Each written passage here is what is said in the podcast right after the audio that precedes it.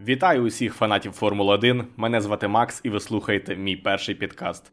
Дякую, що зайшли зі своєї волі і мені не довелося ганьбитися, називаючи цей епізод «Кінець ери Ред Бул» або щось в цьому сенсі.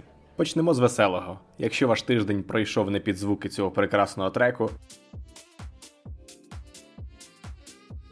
значить, ви просто пропустили Гран-Прі Сінгапуру.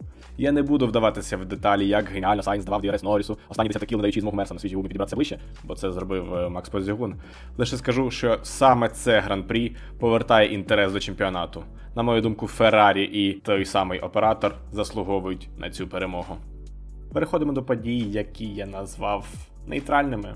Якщо на початку хотілося притопити за Aston Martin, то після останніх Гран-Прі стало зрозуміло, що їх болід вже перевершили майже всі топові команди. А сам Алонсо для мене не виглядає вмотивованим.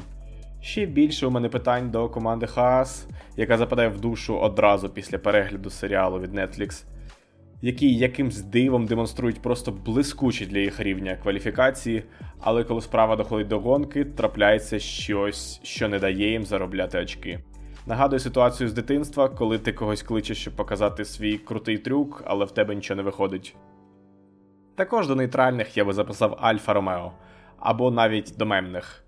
Хочемо доїжджаємо гонку, хочемо під стоп, коли заманеться, хочете дупу з фоткою, хочете почну робити вино. Чи варто щось чекати від команди? Не знаю. Чи можливо вони вже чекають, поки прийде Ауді і наведе лад? Наведе. Це знає тільки команда. І напрочуд швидко ми дібралися до сумних подій Формули 1.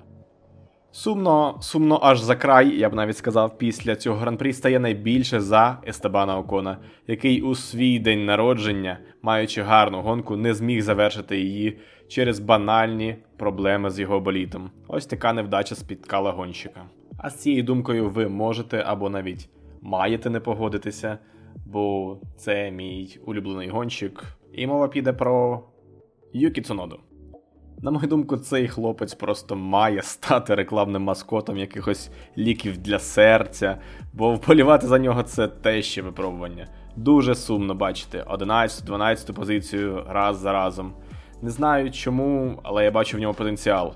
Потенціал гарного пілота, а не шеф-кухаря, як мріє сам Цунода. Якби була нагорода найкращий серед гірших Awards, то, мабуть, я б віддав її йому. Від пілота Альфа Таурі перейдемо до биків, але тих, що на голову вище. Чи варто сумувати через провал Ред Бул? Команда провалила останній вікенд лише через налаштування. Раціональна частина мене розуміє, що ця домінація продовжиться до кінця сезону, але з іншого боку є Smooth Operator, який вселив все ж надію на хоч якусь драму наприкінці сезону. Хочеться дати невеликий постскриптум про тих, кого не зміг віднести до певної категорії. Наприклад, Джордж Рассел.